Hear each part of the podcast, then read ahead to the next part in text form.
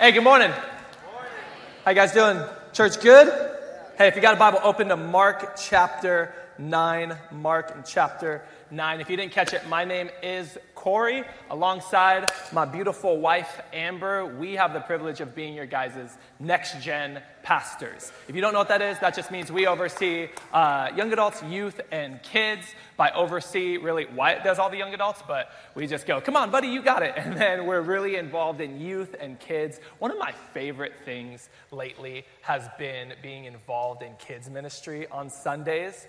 And I just wanted to pause and just let you guys know you have like the coolest kids in the world. Like the Bridge kids, Bridge youth are so rad. If you have teenagers, they are awesome. This is a generation of like young people who are just excited about Jesus. They, they, they, they, they love Jesus. They're like about things of faith. Your guys' as kids, they say the darndest things. You gotta be. I was talking to one of our leaders. They're like, don't ever schedule me to, to preach in youth. Don't ever schedule me to preach in kids. I said, why? Said, kids are too brutally honest. They'll just come up to you and tell you, that message was terrible and your breath stinks. like, you have such awesome kids. And I just wanted to pause and say, thank you.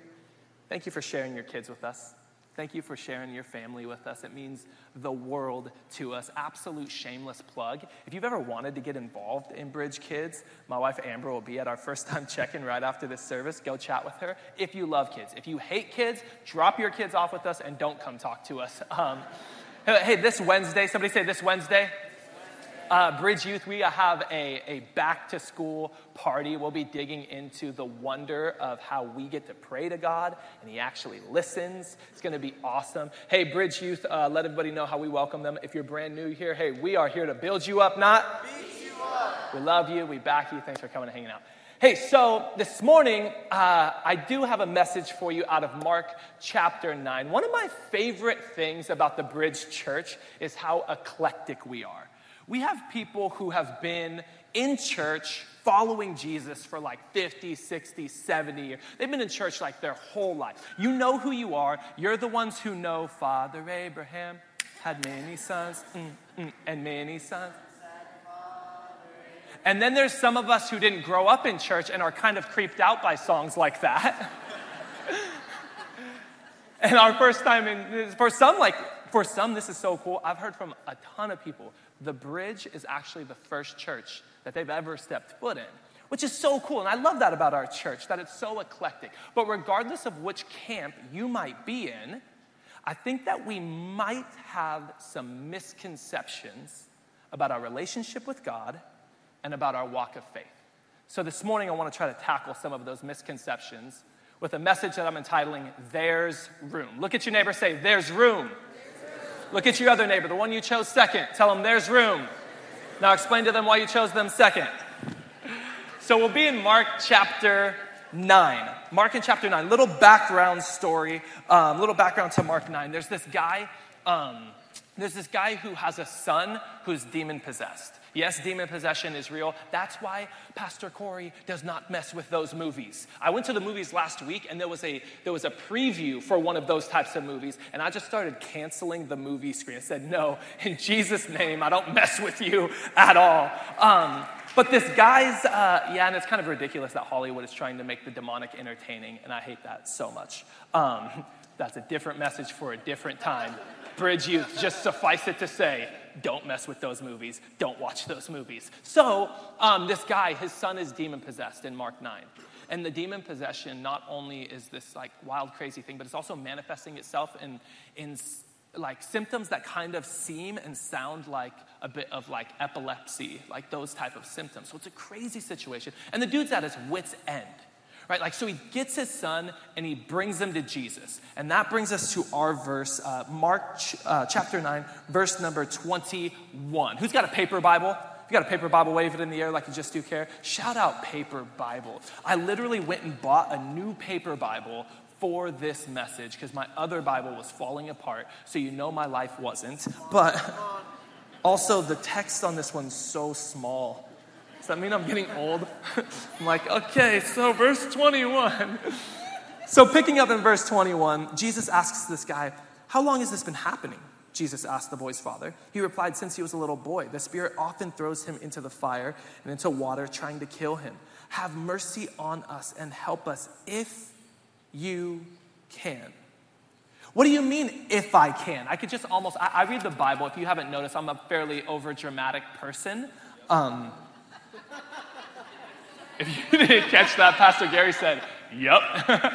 I'm a bit of an over dramatic person. And so when I read the Bible, it's dramatized. And I could just sense like Jesus, like almost his tone here, where he goes, If I can?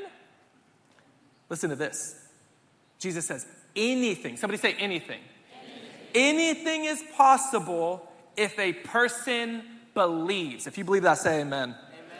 The father instantly cried out, I do believe, but help me overcome my unbelief. He says, I believe, help me overcome my unbelief. When Jesus saw that uh, the crowd of onlookers was growing, he rebuked the evil spirit. Listen, you spirit that makes this boy unable to hear and speak. He said, I command you, like I commanded the movie screen during that preview, I command you to come out of this child, never enter him again. Then the spirit screamed and threw the boy into a violent convulsion and left him. The boy appeared, notice the word appeared to be dead. A murmur ran through the crowd as people said, He's dead. But Jesus, somebody say, But Jesus. But Jesus took him by the hand and helped him to his feet, and he stood up. Afterward, when Jesus was alone in the house with the disciples, they asked him, Why couldn't we cast out that evil spirit? And Jesus replied, This kind can be cast out only by prayer. And some versions say prayer and fasting. Let's pray real quick. God, speak to us. Amen. Very long and spiritual prayer. Hey, where's all the married people at? If you're married, wave your. So, for all the guys who just got elbowed because you weren't excited enough, hey, where's all the married people at? There we go. Just helping get your back, gentlemen. Um, what was like, what was the biggest surprise when you got married? Like, what was the biggest thing that changed when you got married? Like, was there something that was just different than you thought it would be? For me, um, there's, there's one thing that was kind of like just way different than I thought it would be. And I think that there's a lot of guys, a lot of men, a lot of dudes in the room that might relate to this. Um, guys, I did it, and I've, I've been married for 14 years. August 1st was our 14 year anniversary. I know what you're thinking. This guy looks like he's 14 years old yeah, you know, we got married at 20. That should be illegal. And some of the teenagers just did the math and realized how old I am. Um, I feel like some guys might relate to this. One of the things that was different than I expected was um, I didn't realize that I, as a husband, would be blamed for things that are not my fault. And the response is always the same from my amazing, awesome, beautiful, phenomenal wife, Pastor Amber. It's always Corey. Uh, Corey. Uh, I'm like, I don't know how, when I'm being blamed for something, I turn into the nation Korea, but it's Korea. Uh, no, it's not Korea, it's Korea. Uh, like, it could be hot outside. I can't control the weather. Korea. We could like get cut off in traffic. I have no control over that. Korea. Uh. Any, does anybody else's wife do this when you're driving? They go, and you're like, dude, they, they braked 800 yards up the street. Korea. Uh. This one's the best. When like a bug will be on or around her, she's Korea. Uh. I'm like, I have no control over this. So, um, we were on vacation one time, and it, it, was literally like the best vacation we've ever been on in our 14 years of marriage. it was a total blessing. And, and we were actually kayaking up this river, and it was awesome. In the middle of the, like, well, really the beginning of the kayaking, I hear splash. And I turn around, and she goes, I just dropped my phone in the river. She didn't try blaming that one on me, but that was just the beginning of the kayak. On the way back around, we're kayaking, and if, like, I know you look at me and you immediately think manly outdoorsman. Like, I know that's your first thought. I don't know why you're laughing, and I'm personally offended at that. I'm a 21st century man. Like, I don't want to go hunting. I want to hunt for deals at the mall, okay? Like, so I don't know, like, I know nothing about kayaking. I know just paddle and, like, keep the boat afloat, you know? The only thing that I do know, and you can kind of get a vibe for right away, is you never want, like, your kayak to turn sideways against the current. So on the way back, the current kind of picks up at this one spot, and like I'm trying to keep this thing under control. Like this was the moment where I was like, maybe we need marriage counseling because our paddling was completely out of sync. Like we were not. At one point, I said, "Stop paddling, babe. I got this." It was about that time that the kayak turned sideways and we flipped. You know, and and Amber grabs the kayak and literally just goes, "No!" And she goes, she goes down with the ship, and and the problem is like the water was literally like ankle deep. so as the kayak went over, I just like stood up and she's like in the water drowning. And then she, I like help her up. And I'm like, You okay? She goes, uh. As if I could control the current of this river. Is there anything about marriage that turned out different than you thought? Like life has a way of just bringing about things that are just kind of different than we thought. I submit to you that I think there might be some things about faith and our walk with God that are different than you thought and a little bit different than maybe you were taught. And that there's room for things that maybe you didn't realize there was room for. Case in point, number one, write this down if you're taking notes. There's room for doubt. Okay, now follow with me, faith people. Don't check out. Trust me, we are a faith church, and I am a faith guy. I literally asked Pastor Gary for permission to preach this point.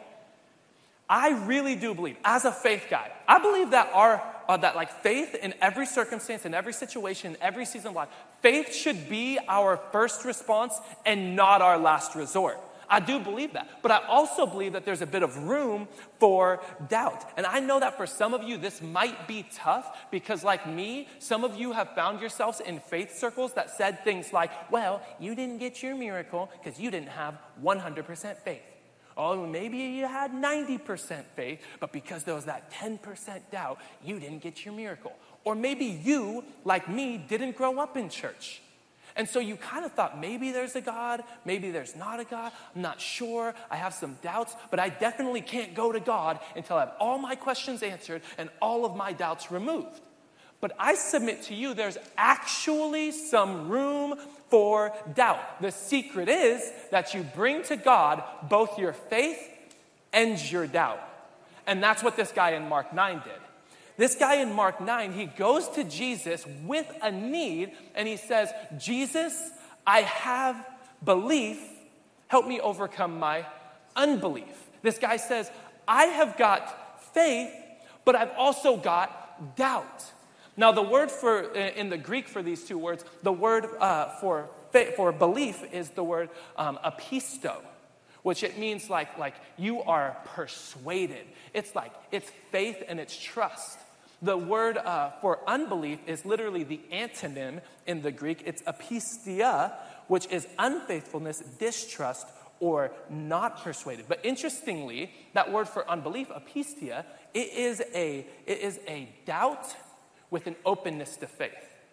It's like i am not convinced, but it, it, it insinuates an openness to be convinced. It is, I believe, help me with my unbelief. And that's what this guy does. He comes to Jesus, hey, so I need this miracle. If you can. Jesus goes, if I can, don't you know anything is possible to those who just believe? And he goes, okay, well, I believe. Help me with my unbelief. I've got faith. Help me with my doubt. Would you help me with this? Help me overcome this so I can stand on and live on this. And what does Jesus do?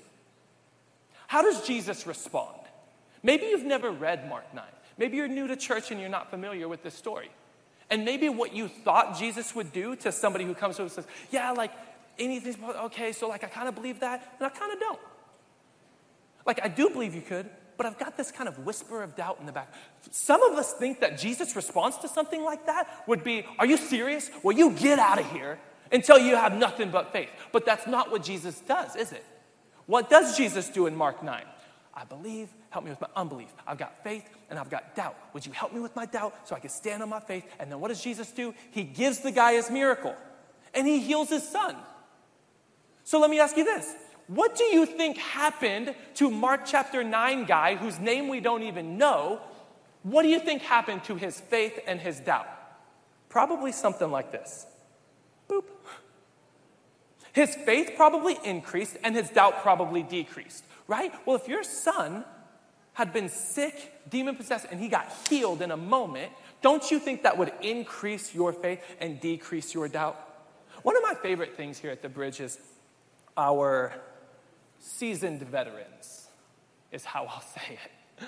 Our, our kind of our old folks who have been following Jesus for a really, really, really long time. And there's some that I've, I've, I've gone to lunch with. Um, I've, I've, there's some that I've ridden motorcycles with. There's some that I have hung out with and just been encouraged by. And sometimes, I don't know if you, I I had a friend who, she was very, very, very, very old. And almost every conversation I ever had with this lady was, you know, honey, I'm just ready to die and go be with Jesus. And I'm, you know, I'm thinking, well, you're not at all scared of death? And she's like, no, sweetie, it's just a homecoming for me. Like, oh, that's kind of dark but sweet. that's kind of scary but inspiring.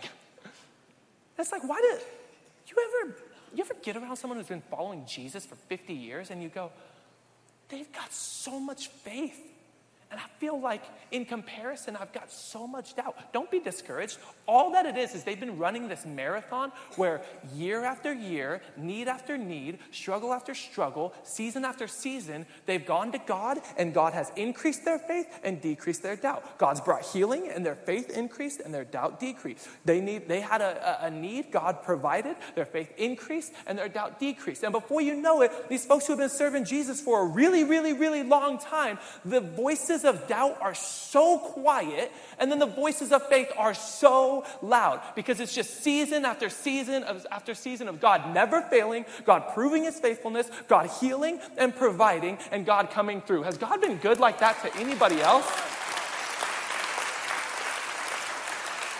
But so then what happens when life seems to add to your doubt?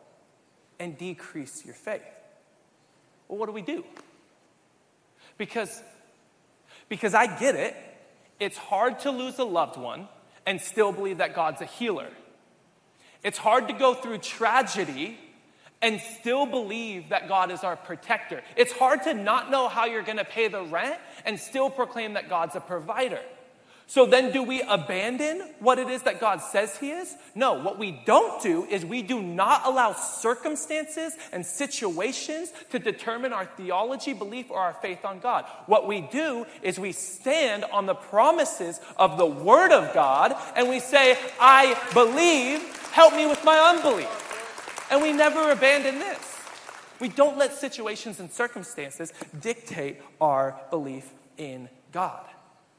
I think that Jesus was probably, um, I think Jesus probably appreciated this guy's honesty in Mark 9, where he just admits, yeah, I, have got a, I've got some doubts. Because too often we kind of play church, don't we? You know, you come into church and someone says, how you doing? And you hit them with, God is good. All the time. And all the time. All the people new to church are a little bit creeped out by that as well. They're like, was I supposed to respond to? I'm, the words weren't on the screen this time. can I tell you, like, you can fake it with Christians, but you can't fake it with God. And God can't bless who you pretend to be. Here's what I believe I believe that genuine prayers are powerful prayers. So, what if? Look at your neighbor, say, What if? Look at your second neighbor, the one you chose second, again. Tell him what if. What if, what if the next time you prayed, you were actually real with God. Like this guy in Mark 9. What if next time you prayed, you didn't conjure up some like religious checklist of what you think prayer is supposed to look like, but instead you went to God like, God, I've got faith, but I've also got doubt. I've got some belief. Help me overcome my unbelief. Yes, God, I believe, but I'm also kind of confused. God, I'm kind of scared. God, I'm kind of nervous and I'm kind of worried. What about this? Anyone else ever been here? God, if I'm being honest with you, as if He doesn't already know, God, I'm kind of mad at you. Because the only grandmother that I ever knew went in the hospital for heart surgery, and the doctor said the surgery went perfect. And her quality of life is going to be even better than it was before, only for her to die in the hospital two days later.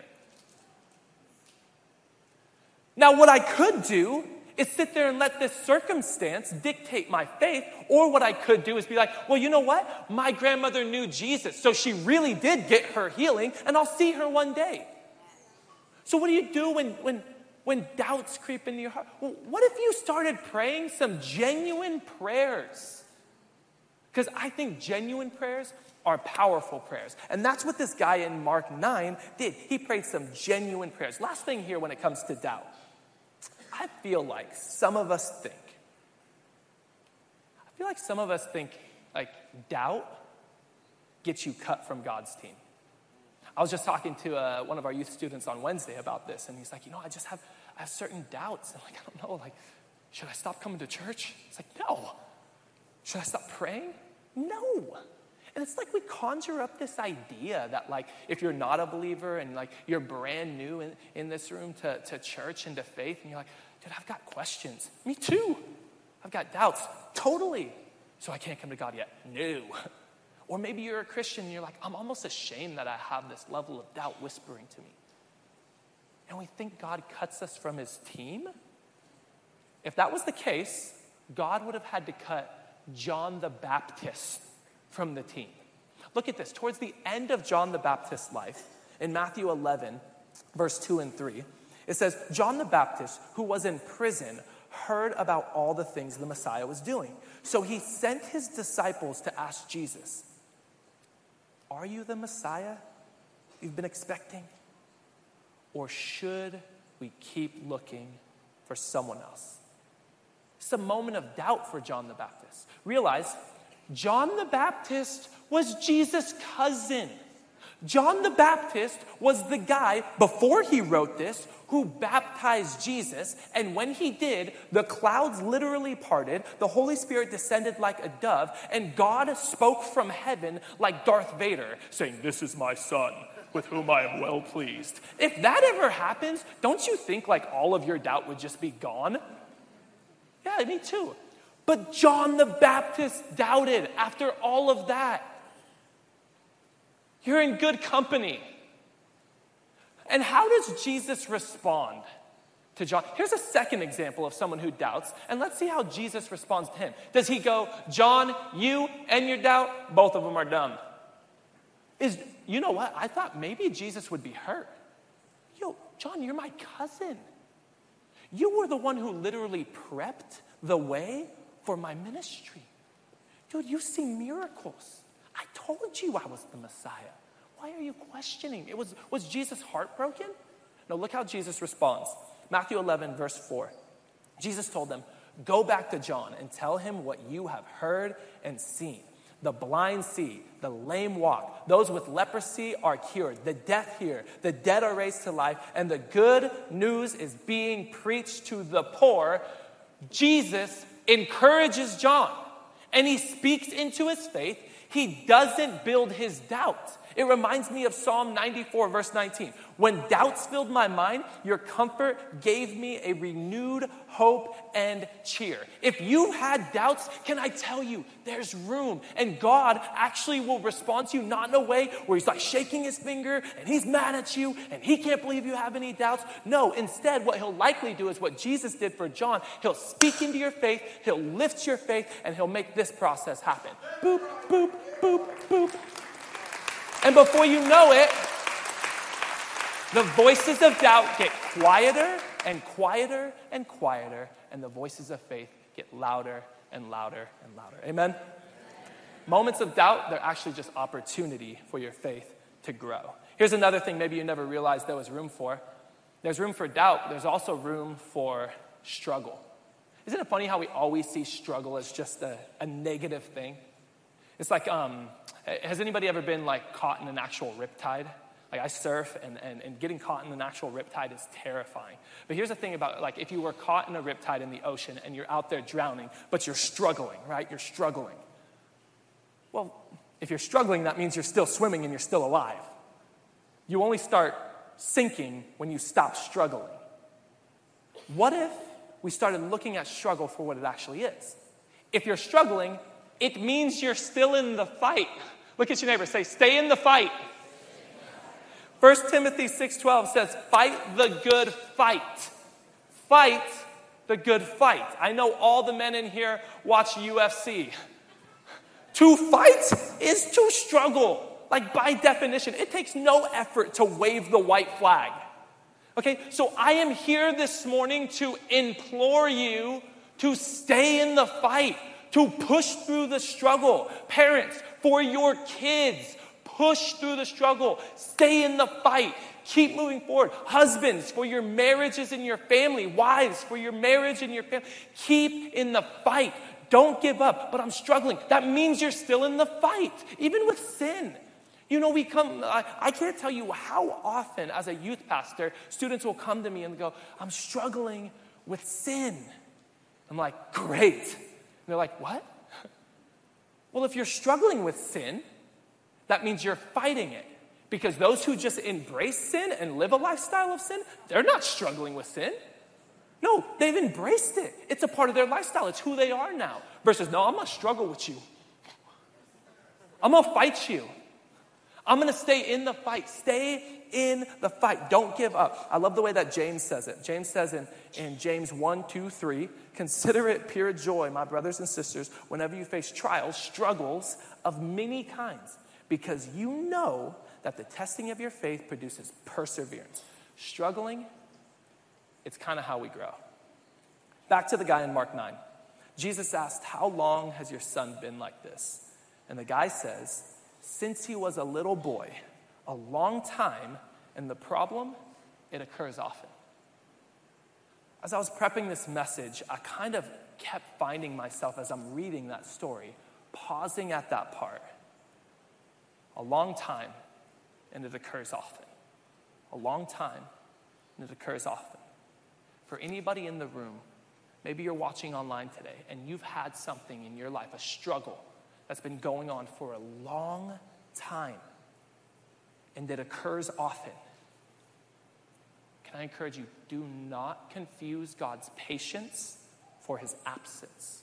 God's timing is perfect and he will come through. I said God's timing is perfect and he will come through. He might not come through when we want him to, but his timing is perfect.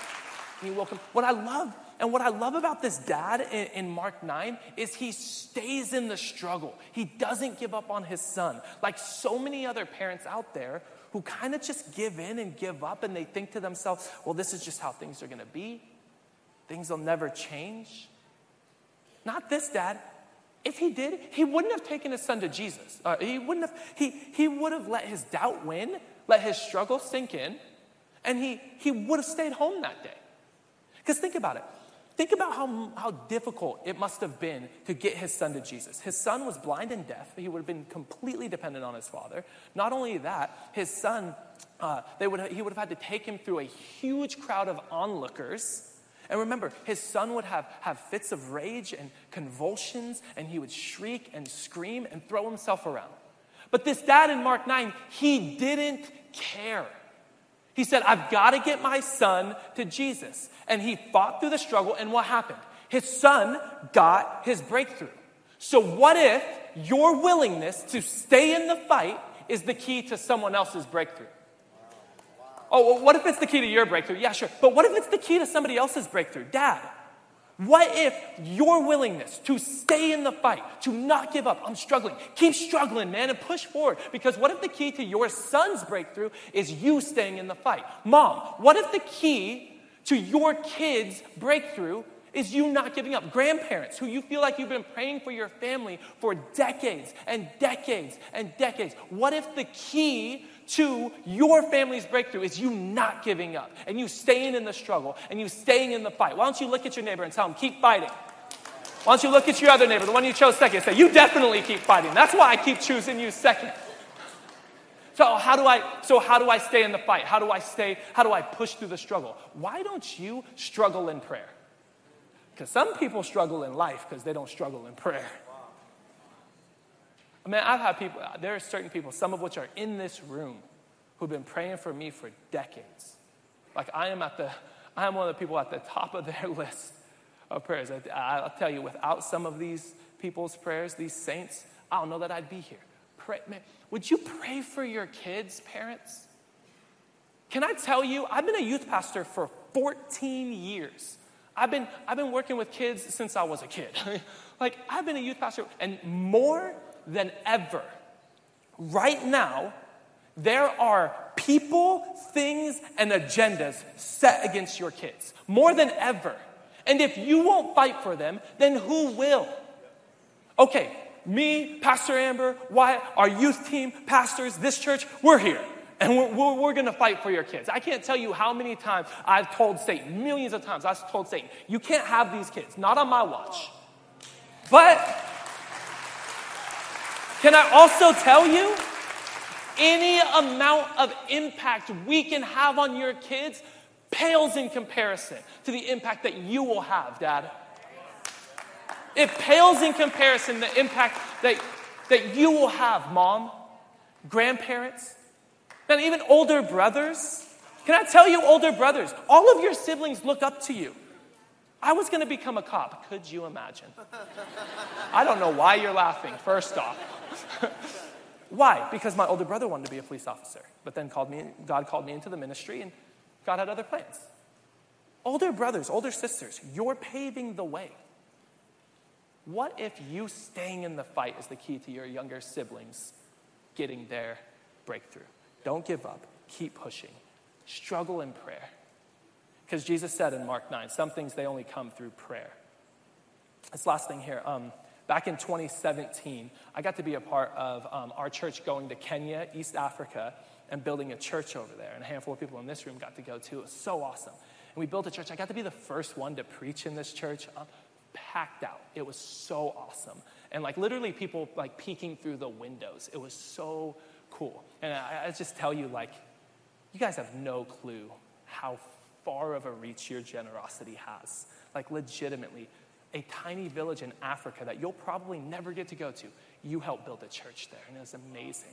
One of our first stops, though, um, literally, I think day two after we landed, uh, some ministry friends of the people who brought us said, You've got a group of Christians, some Americans, uh, an American pastor. Like, can you bring them and have them come pray with us? We have some needs we would love prayer for. So we go and I get to meet this pastor. He's such a sweet guy. Shake his hand, ask him about his story, and we just hang out. We had four or five hours blocked out to just hang out with them.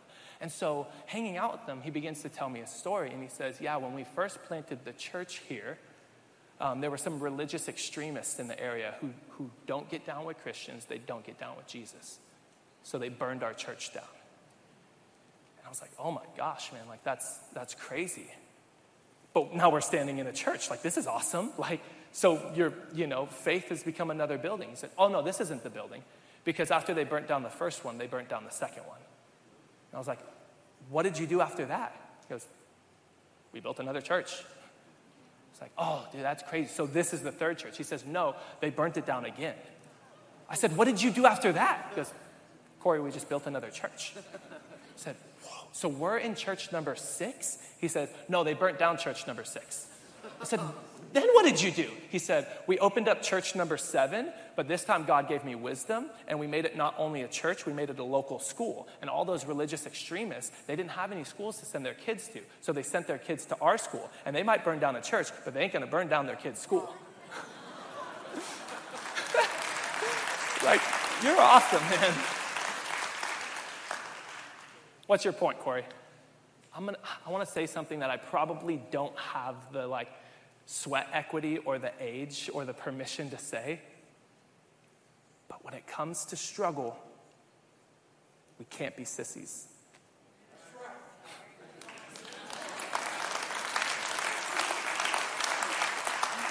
Faith, it's not a playground, it's a battleground. We got to stay in the fight. The last thing that there's room for that maybe you never realized there's room for as the band heads up helps me sound more spiritual there's room for you look at your neighbor say that means you just leave the second neighbor alone you're not convinced about them there's room for you in the family of god and maybe you are here brand new to faith. And what you thought was you actually have to be perfect and get everything together before you come to God. That's not what it says. Jesus said, Come to me just as you are.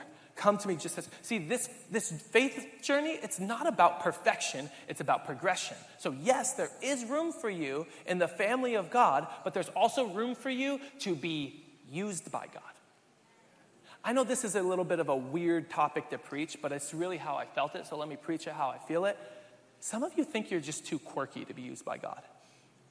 Some of y'all think you're just too weird to be used by God. You are weird, but you think you're too weird to be used by God. I really felt this. I feel like some of you, you think you're just too business minded to be used by God. I'm just, I'm just a business person. I can't be used by God. Some of you think that you're too like, you're, you're, you're, you're too entrepreneur, entrepreneurial. I'm a preacher. This is what I do for a living. Some of you think you're just this and you're just that. But can I tell you, there's room for you. God wants to use you. Not me. Yes, you. Yeah, not me. No, yeah, you. You know the one that every time I say you, you're thinking somebody else? You. Well, I'm not convinced. Okay, let me convince you. Noah got drunk. Abraham was too old. Jeremiah and Timothy were too young. Jacob was a liar, Joseph was abused, Moses was a murderer, Gideon was afraid, Rahab was a prostitute, David was an adulterer, Elijah was suicidal, Jonah ran from God, Naomi was a widow, Peter denied Jesus, Paul persecuted Christians, and oh yeah, Lazarus, he was dead. So there's room for you. What other excuse might we have? God wants to use you. Now, trust me when I say I am legitimately the last person in this room who should be used by God. I know some of you are thinking, that was my very first thought when you got on stage. You look too young and you have tattoos. Okay, also, I grew up in the wrong family, on the wrong side of the tracks, low income. I was literally born addicted to drugs and nearly went into foster care, but my aunt took me. I never knew my dad. All my friends going into ministry, their dads were pastors. My dad was in prison. I'm telling you, if you looked at me and you said, huh, this guy's preaching this morning, I got some doubts. I looked at me this morning in the mirror and thought the same thing.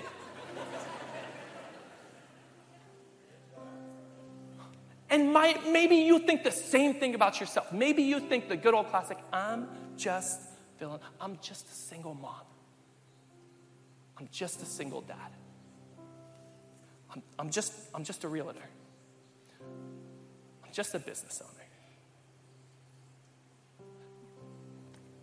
I'm just military. I'm just former military. I'm just a teacher. I'm just in politics. I'm, just a musician. Corey, I'm, I'm, I'm just a grandparent. I'm just a college student. Corey, I'm just a kid. Can I tell you this morning? God doesn't ask about your, your availability, your, your in, inability or your ability. I told you I'm a preacher. He just asks about your availability. I can't. Are you available? I don't have the ability. God doesn't worry about your ability or your inability, just your availability. Are you available? As I close, maybe you've had some doubts. There's room. Maybe you've had struggle. There's room. And I guess the question isn't whether or not God's made room for you, but whether or not you'll make room for Him.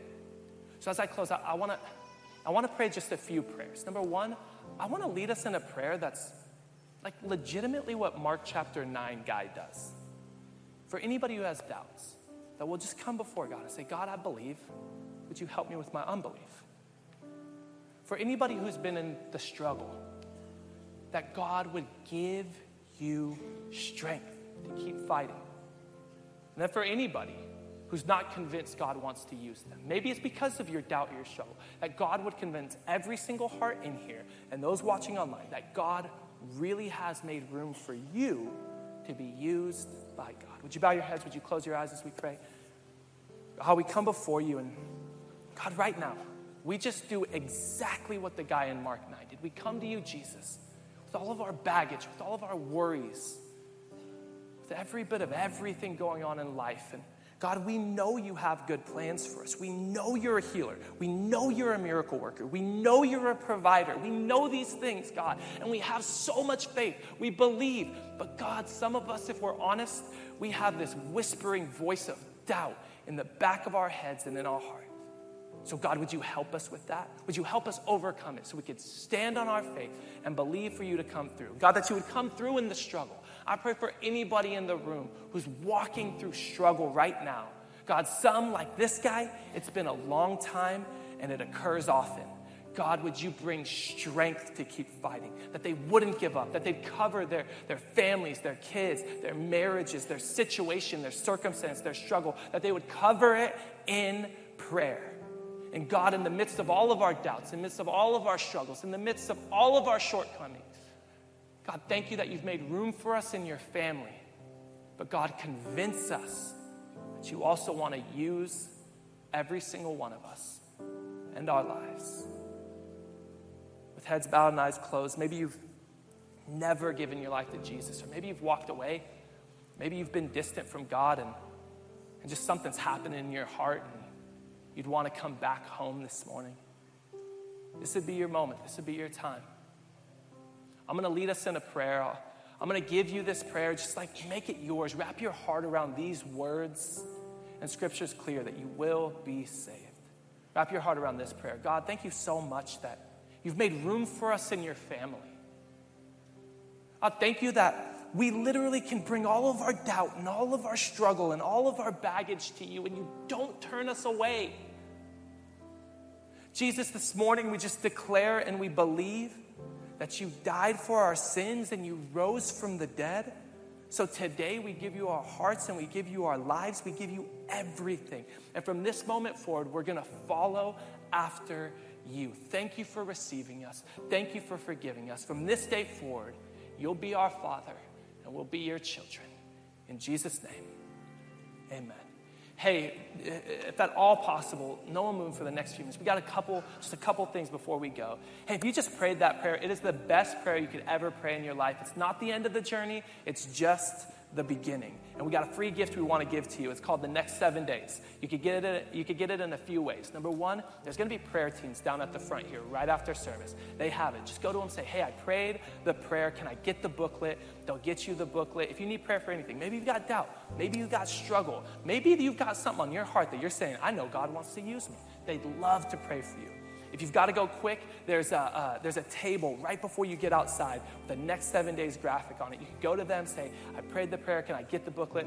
They'll get it to you. Hey, if you're a teenager and you prayed that prayer for the first time and you want the youth version, the videos of the next seven days, go to our Instagram, at bridge YTH underscore. Don't forget the underscore. And just DM us the words next seven. We'll handle the rest and we'll get you the next seven days. Hey, can you guys join me in welcoming people into God's family?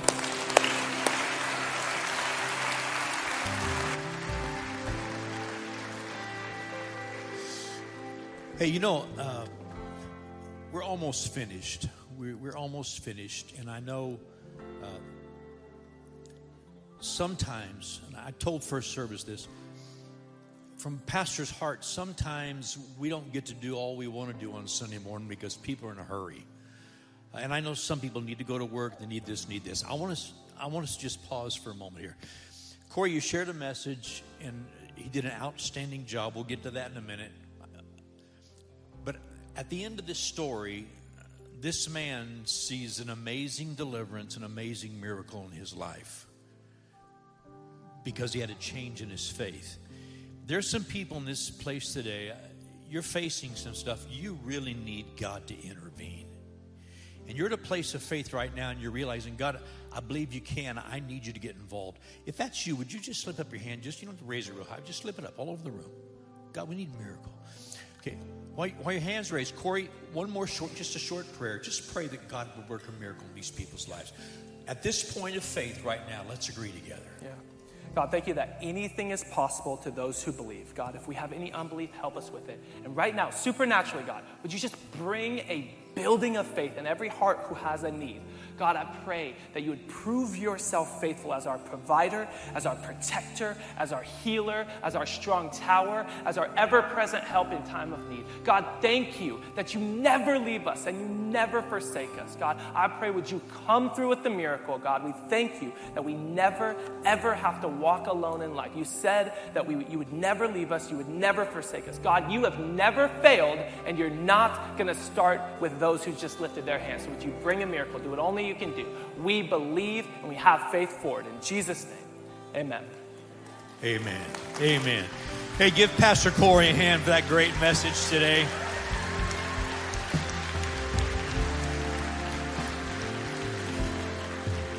Moms and dads, you know your kids are in good hands when you hear one of your pastors preach a message like that.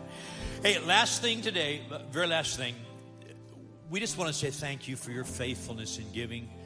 We're a multi generational church. We're reaching a lot of people at home and around the world. We've been sharing recent weeks what we're doing overseas. Look around the room today. You can see what's happening right here inside the Bridge Church with all ages. Thank you for your faithfulness in giving. There are a number of ways you can give. If you want to give a, a, physical gift today, there are envelopes in the back of the chairs. You can fill that out. There are giving stations on each side of the exit doors right here in the auditorium. There's also a giving station in the children's check in area.